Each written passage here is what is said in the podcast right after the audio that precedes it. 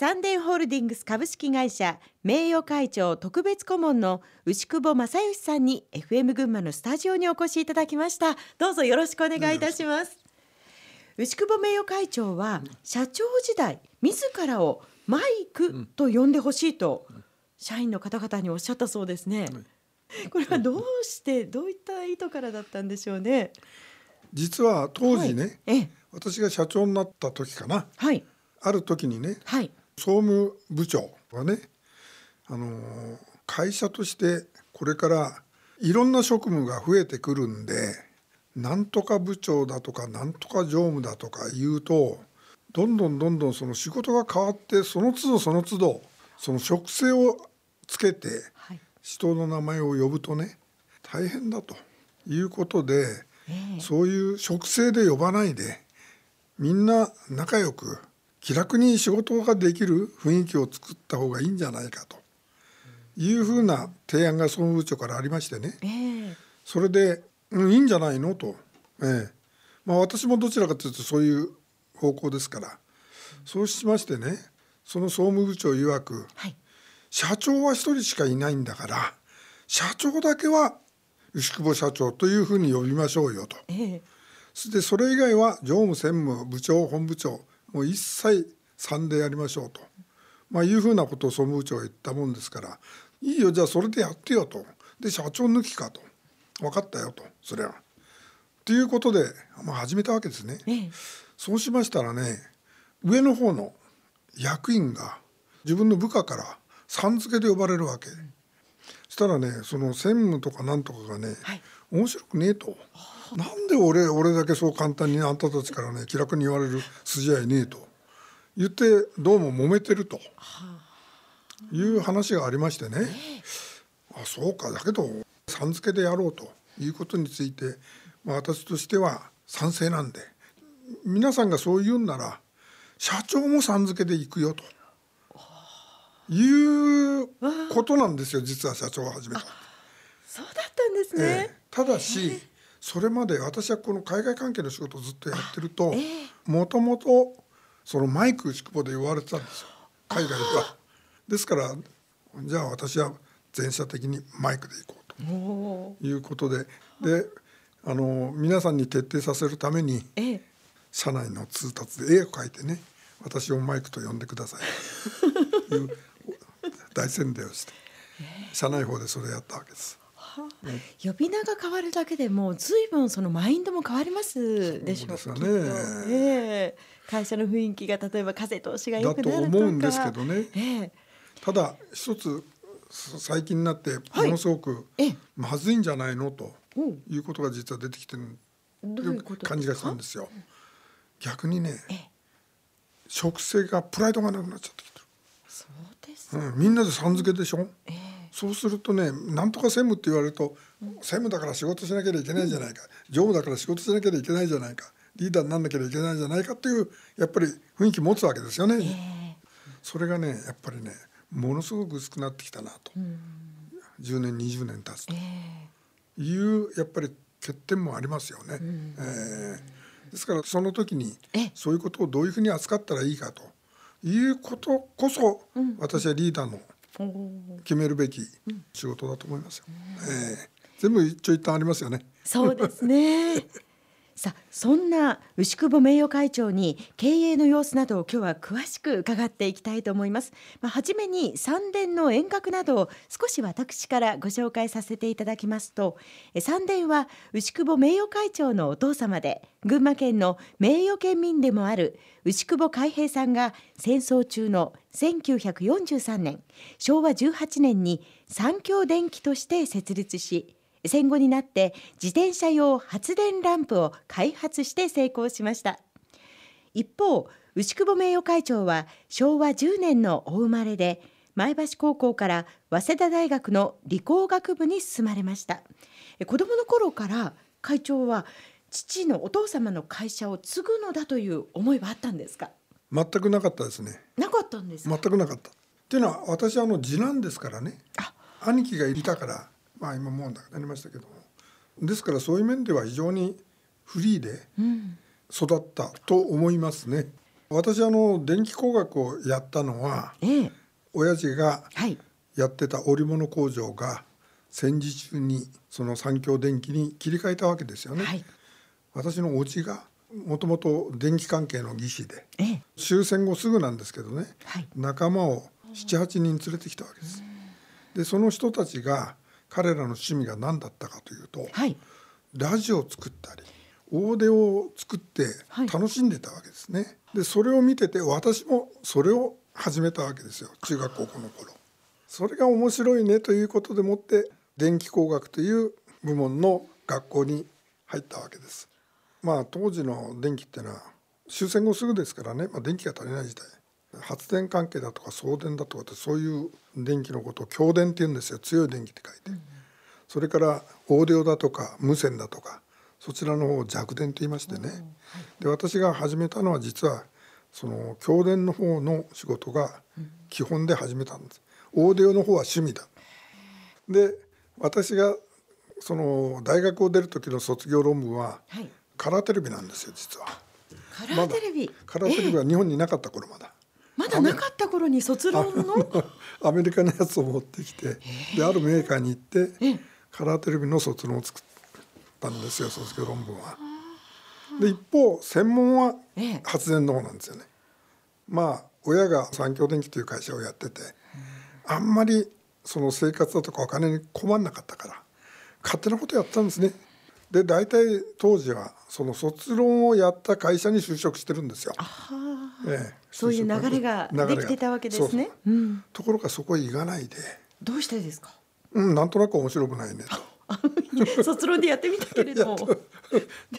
小さすぎるんですよやっぱり。当時はね、ですか。うん、それで学校に残ったんですよ大学院に入って。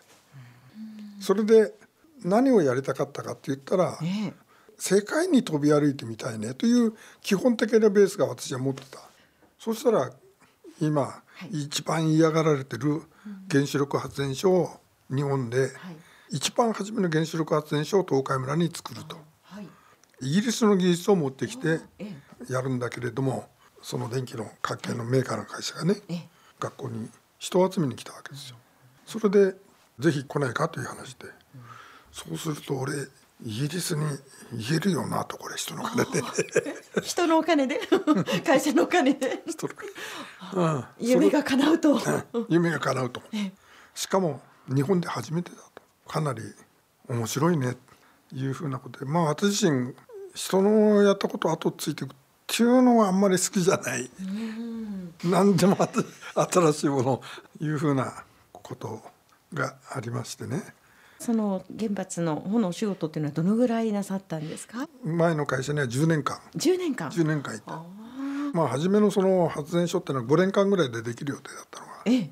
8年かかったんですよ実はね。で8年かかってできてはい。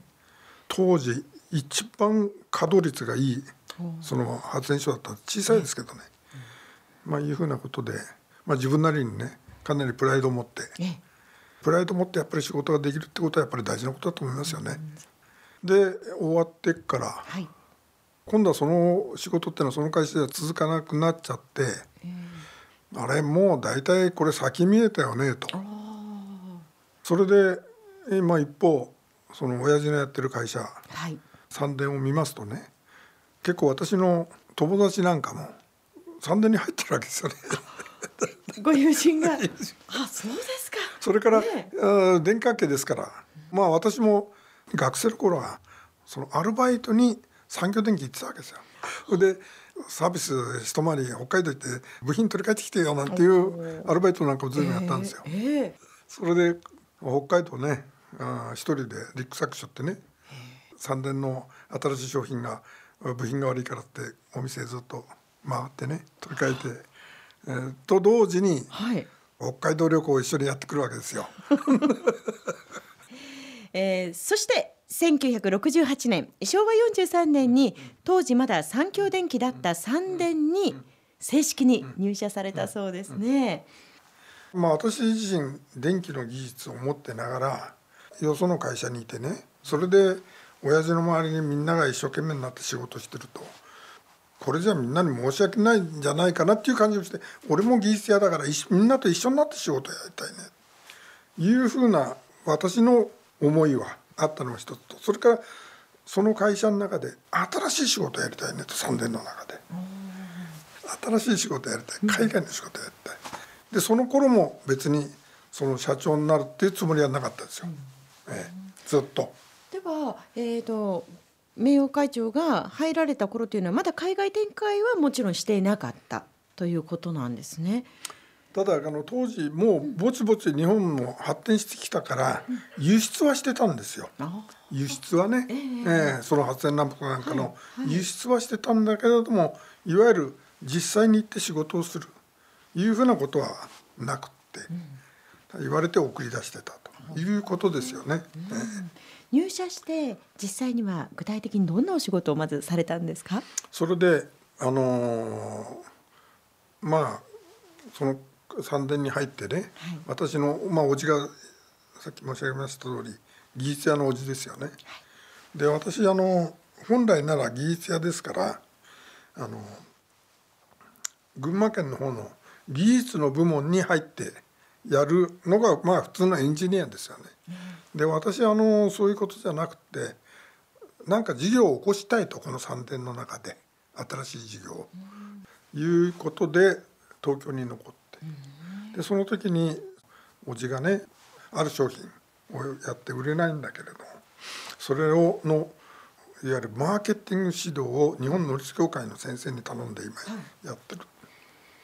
でそれの連中と一緒になって、そのやってみたらどうだと、そのマーケティングの勉強したらどうだと、いうことでそこへ入ったんですよね。そこの連中のところへ。名誉会長その頃はマーケティングって今ではねもう本当に皆さんよく知ってる言葉としてあの使われてますけどマーケティングって日本に入ってきてたんです入ったばっかりですね。ですからよくそういう講習会があったんですよね。うん、うんで私もまあもともとはその技術屋ですからマーケットなんてコンセプトまるっきりありませんからね。それであの話を聞いててあれすごいなと。科学っていうのは自然科学しかないと思ってたわけ。それが、それが、ところが経済学にも、小学にもいろんなところに科学ってのがあるんだ初めて知ったんですよ実は。そのマーケティングをやって。それまでバカにしてた。大体文化系なんてなそうか社会科学にも本当にこういう科学があるんだなと。いうことを初めて実は知ったんですよ。うん、であこれ使わない手はないねと。うん、いうことでいろんな面で三電のやってる商売をね、はい、マーケティング的な面から分析したことは事実なんですよね。どういったことが見えてきてどのように変わっていきました、うん、で、うん、この商品は当時売ってた商品はね、はい、50万台ぐらいから売ったらもう売れなくなっちゃうよねと。いう予測がつくわけです需要予測が。で作ってる方は知らないわけですよね。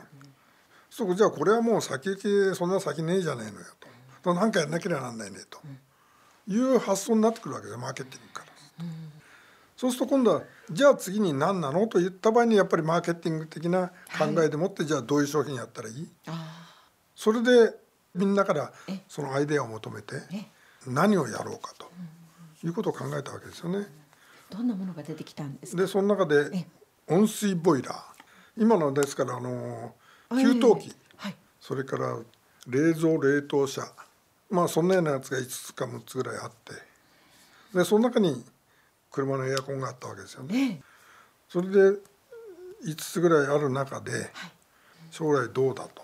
今の世の中に対してどうだ世界ではどうなってる。いうふうなことで調べた場合に車屋のエアコンがね自動車産業の発展と同時に出るんじゃないかでまだそれに対して世界的にかなり手がついてない。というふうなことが分かって。